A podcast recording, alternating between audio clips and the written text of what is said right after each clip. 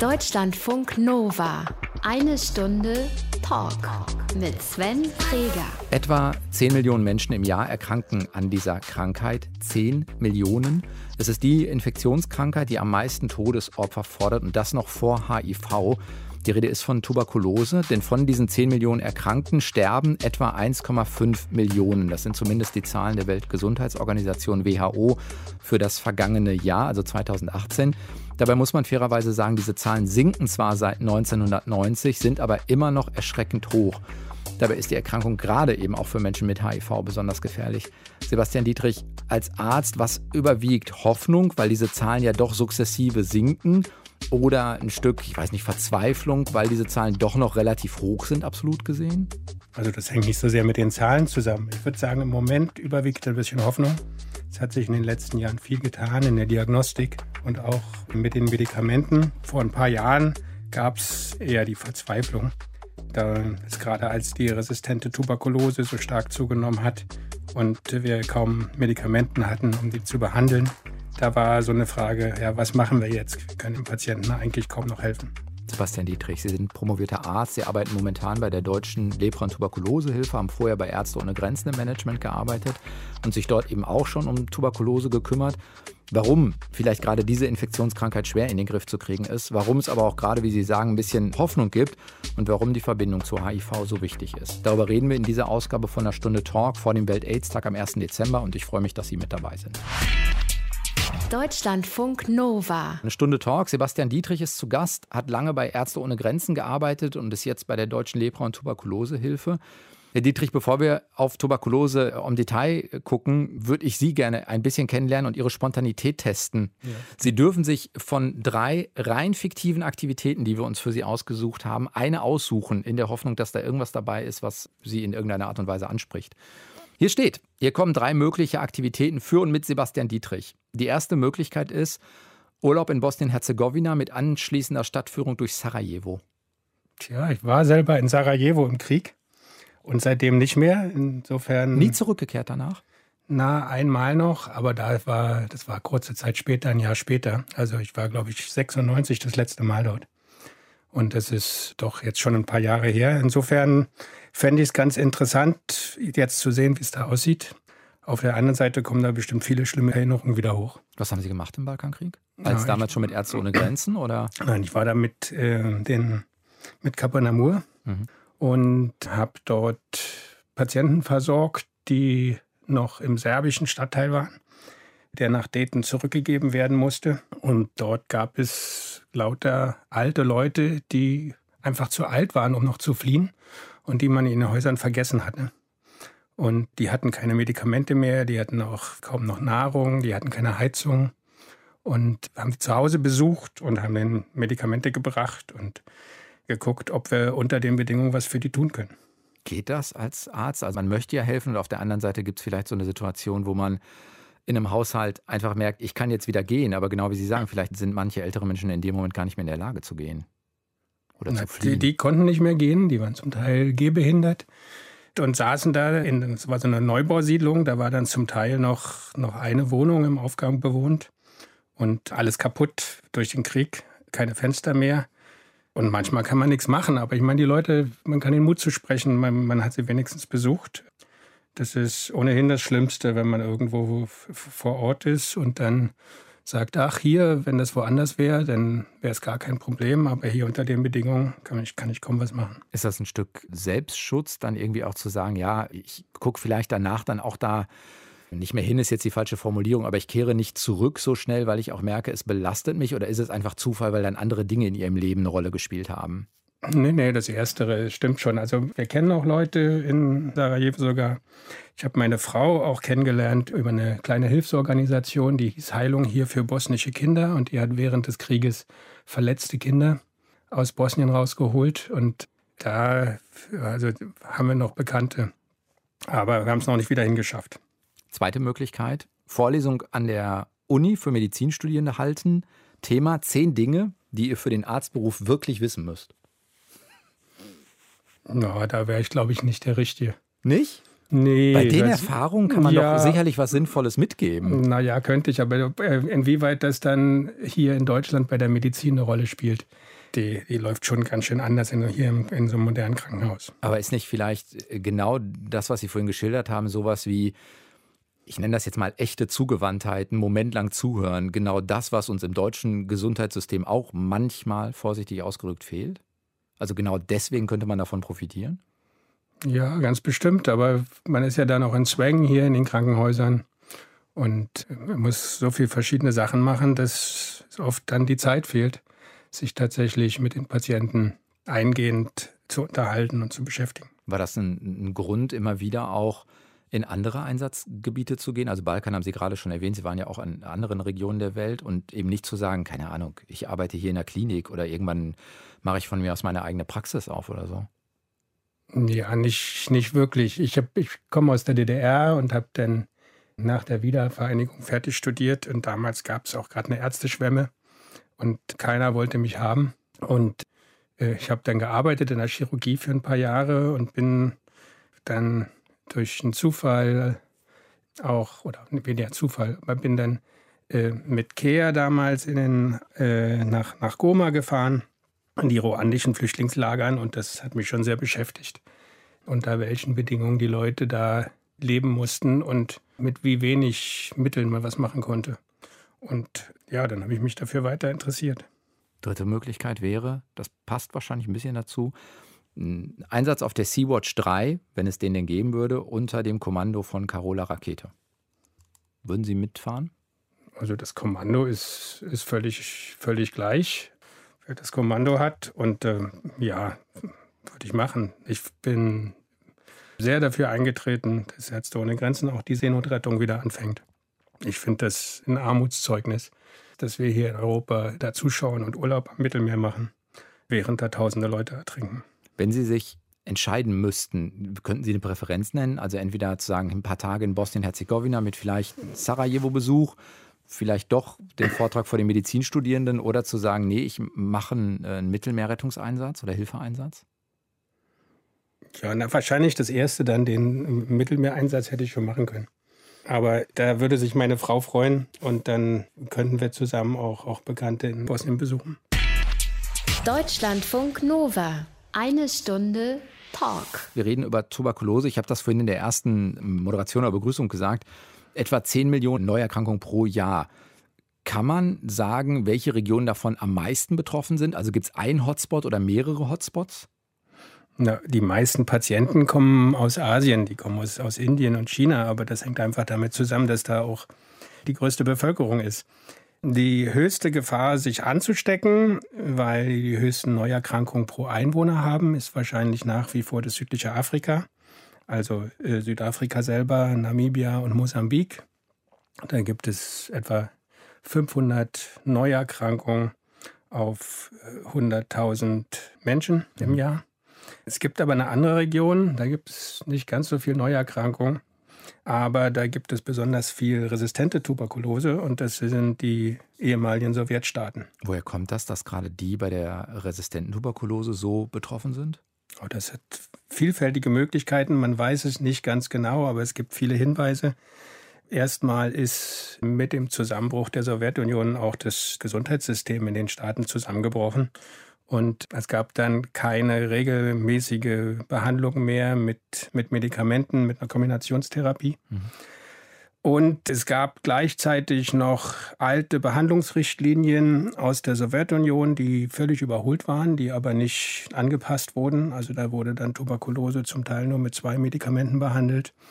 Und die Märkte waren frei. Das heißt, man konnte die Tuberkulose-Medikamente plötzlich in den Apotheken kaufen äh, Tuberkulose-Medikamente oder in Läden kaufen, sodass äh, Menschen, die eine Tuberkulose hatten, äh, sich manchmal Tabletten gekauft haben und dann aber die Behandlung nicht zu Ende geführt haben.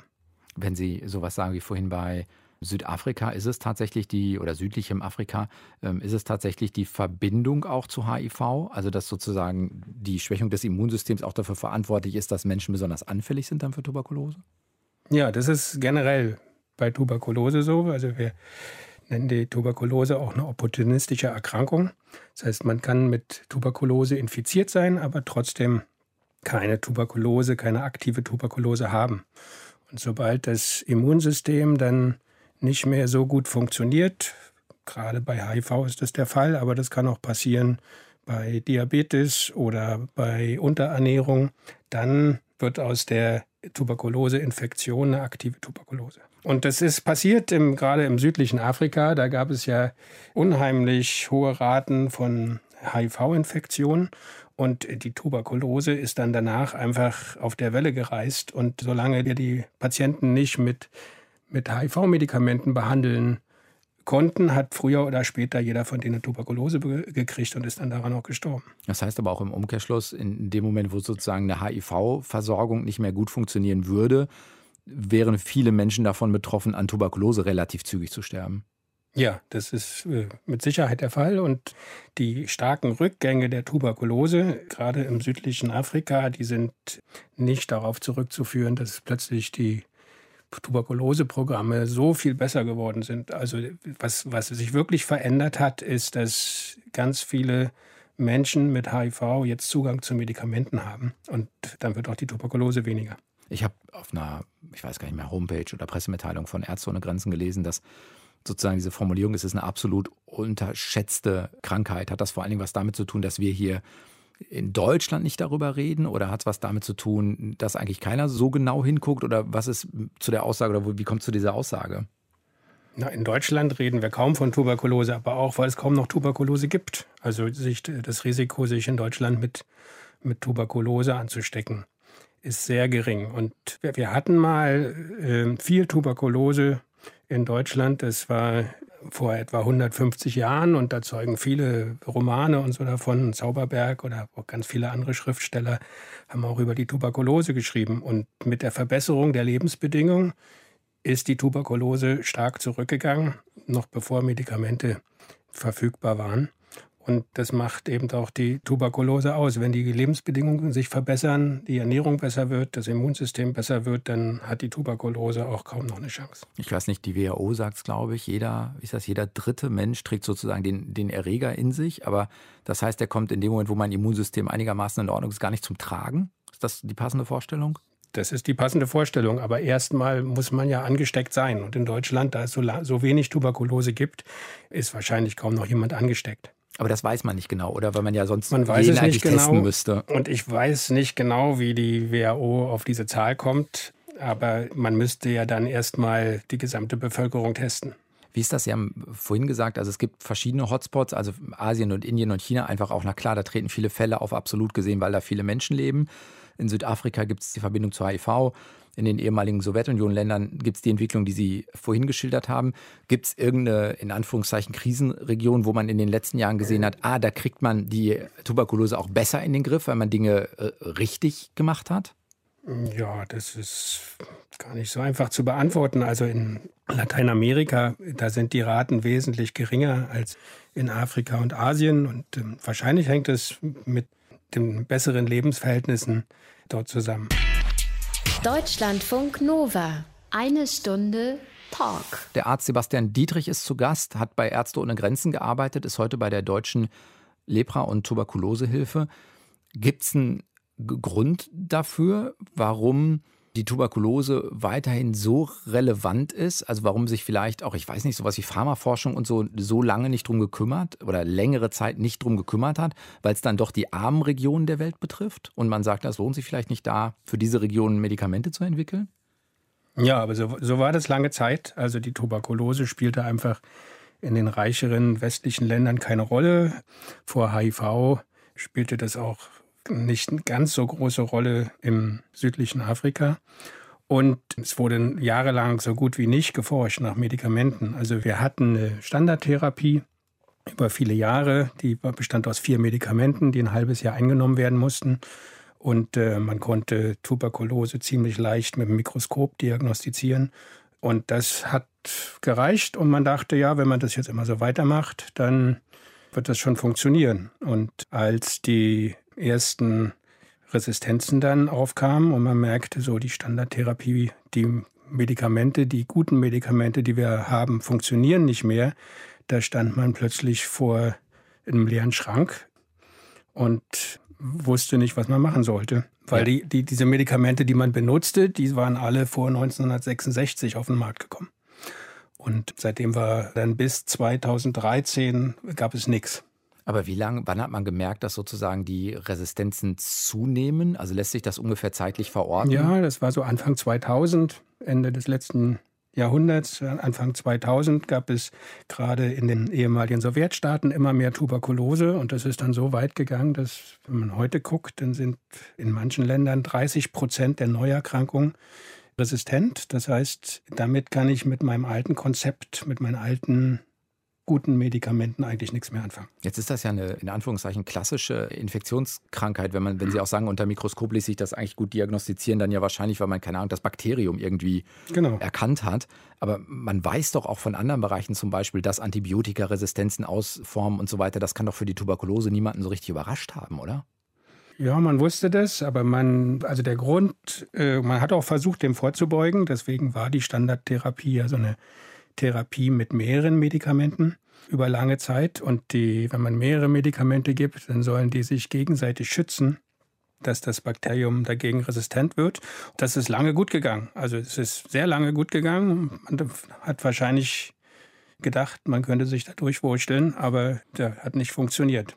Na und, und dann, als wir dann gesehen haben, es gibt immer mehr äh, Patienten, die nicht auf die normale Behandlung ansprechen, dann muss man die Resistenzen austesten. Das ist dann viel schwieriger. Dazu braucht man besser ausgestattete Labore. Man braucht die Möglichkeit, die Bakterien in der Kultur zu züchten und auf die einzelnen Medikamente zu testen. Das gab es natürlich in vielen Ländern nicht zu dieser Zeit. Und dann dauert es etwa vier, sechs, acht Wochen, bis man überhaupt eine Diagnose hat.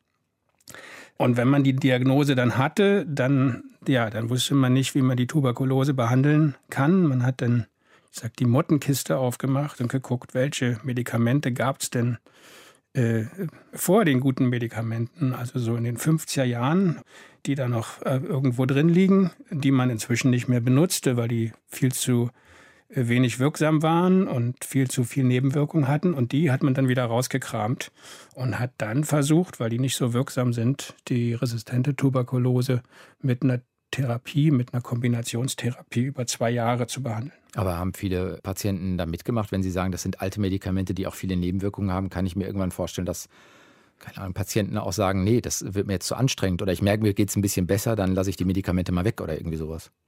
Ja, das ist viel schlimmer. Man kann das sich eigentlich nur vorstellen, wenn man wenn es tatsächlich gesehen hat. Also die, die Medikamente oder die Kombination von Medikamenten hat ganz üble Nebenwirkungen. Es gab ein Medikament, was gespritzt werden musste über etwa acht Monate und da sind etwa zehn Prozent der Patienten taub geworden.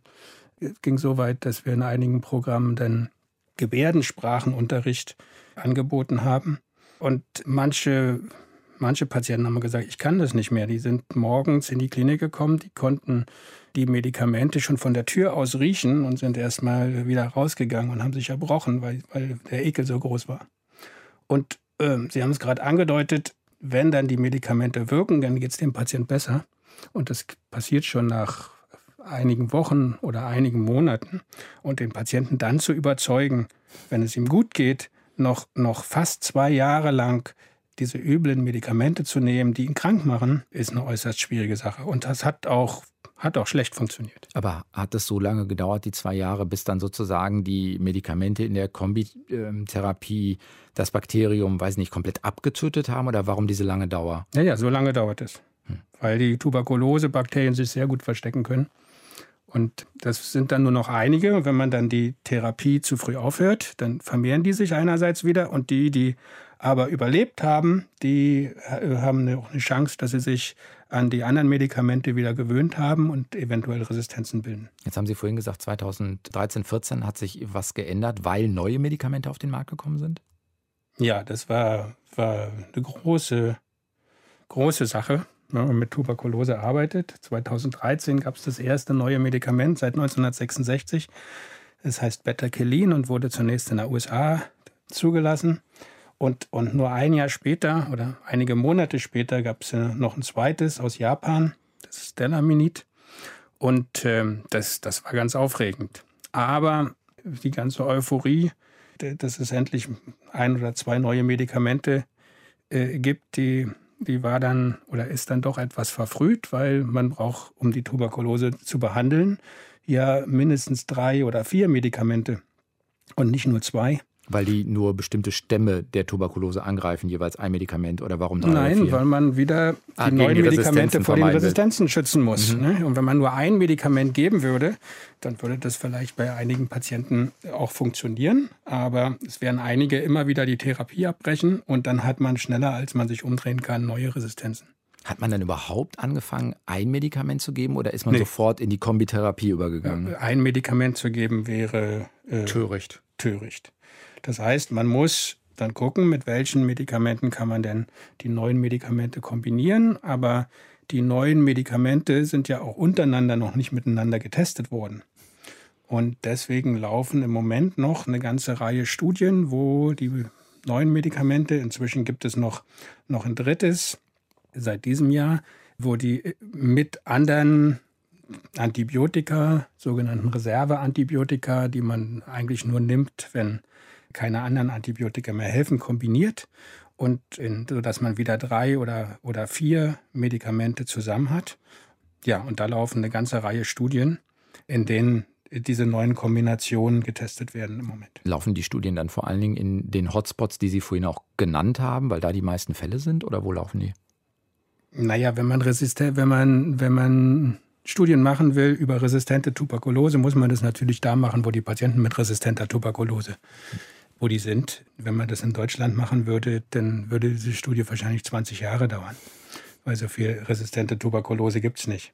Ne? Die eine mhm. Studie, die Ärzte ohne Grenzen jetzt gerade macht, ich glaube, da sind 600 Patienten, müssen da aufgenommen werden.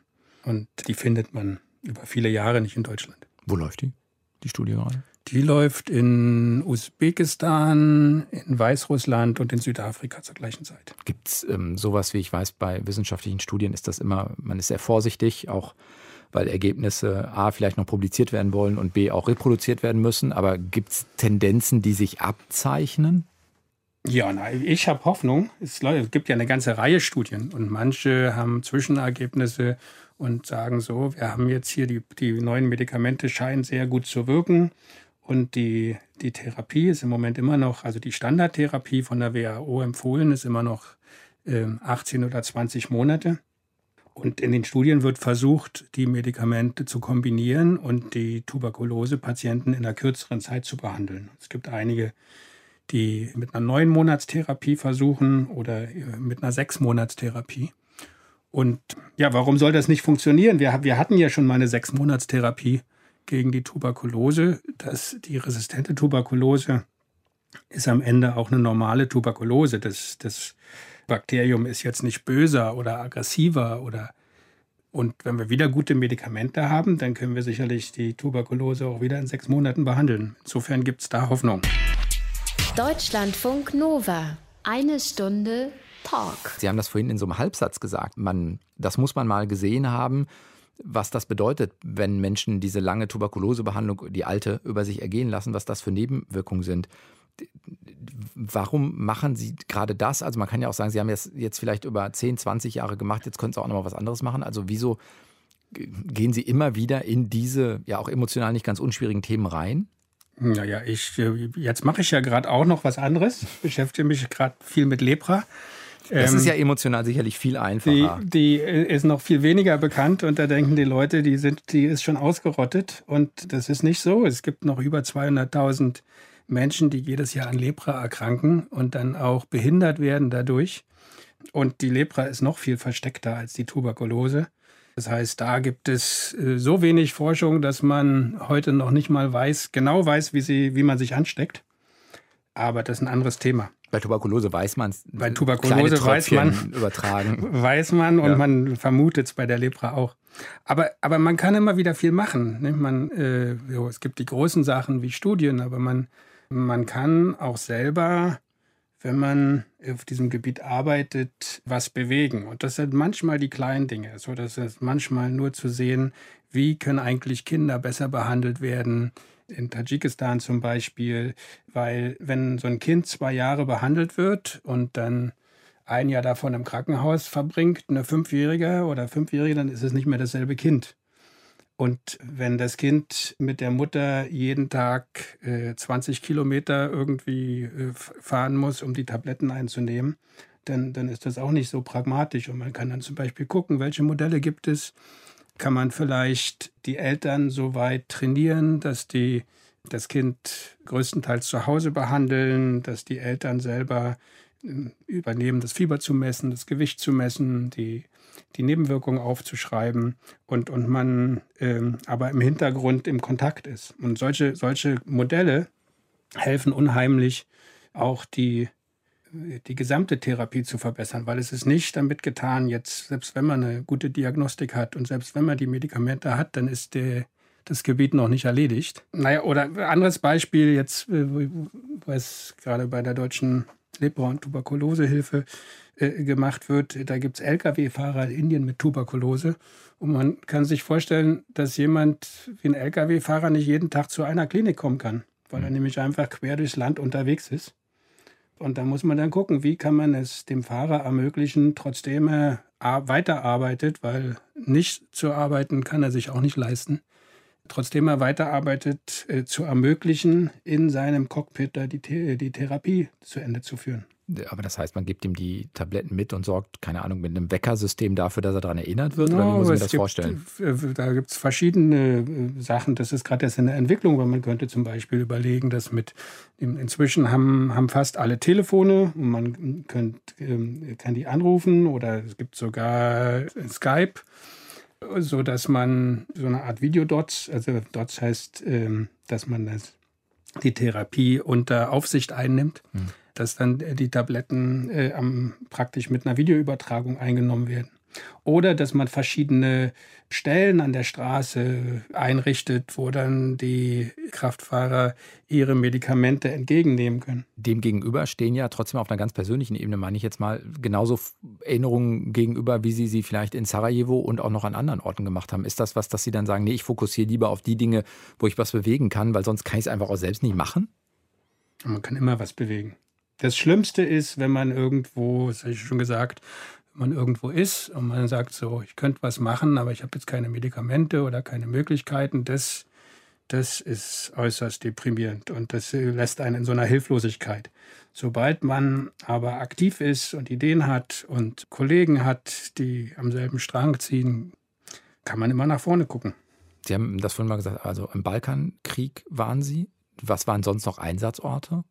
Ich war einige Jahre im Sudan äh, in den Nuberbergen und habe da auch, da habe ich zum ersten Mal Lepra und Tuberkulose behandelt. Aber das war, das war in ähm, ja, 1998, 99, also auch schon lange her. Ich war einige Jahre in Afghanistan. Dort habe ich äh, auch mit Tuberkulose und Lepra gearbeitet und habe äh, mit einer Organisation, die hieß LEPCO, in den Bergen versucht, ein System aufzubauen, wie dort die Tuberkulosepatienten in, in, in wirklich abgelegenen Bergen in Zentralafghanistan gefunden und behandelt werden können.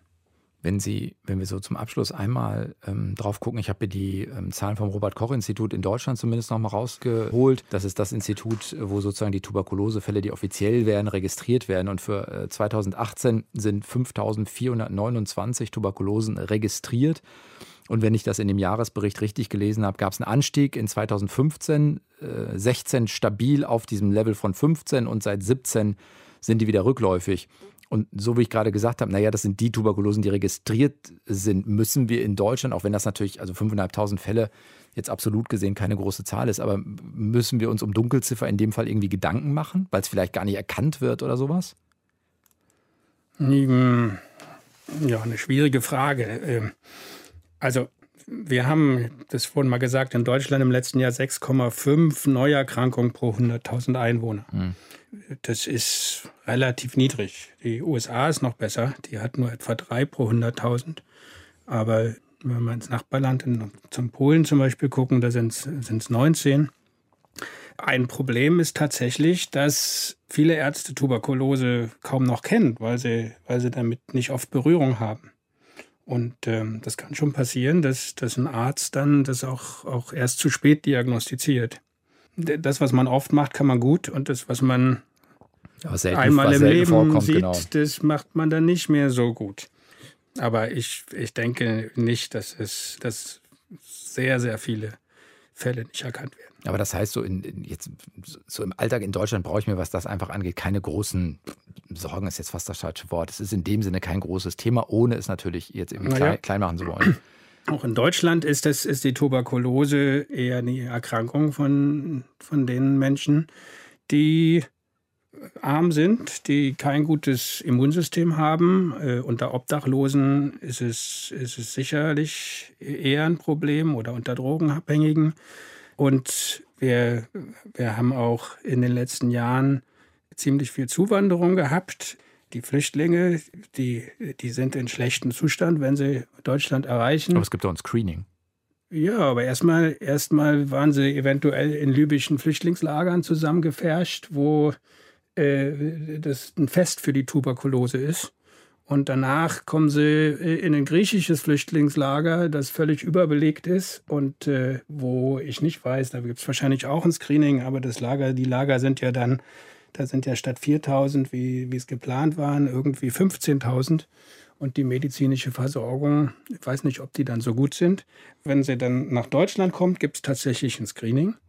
Aber hier gibt es auch ein Problem, und zwar ist die ähm, Gesundheit auf Länderebene geregelt. Und das heißt, wenn denn die Diagnose feststeht, äh, dann ist der äh, Geflüchtete vielleicht schon gar nicht mehr da, sondern im anderen Bundesland. Und den erreicht eventuell gar nicht die Diagnose.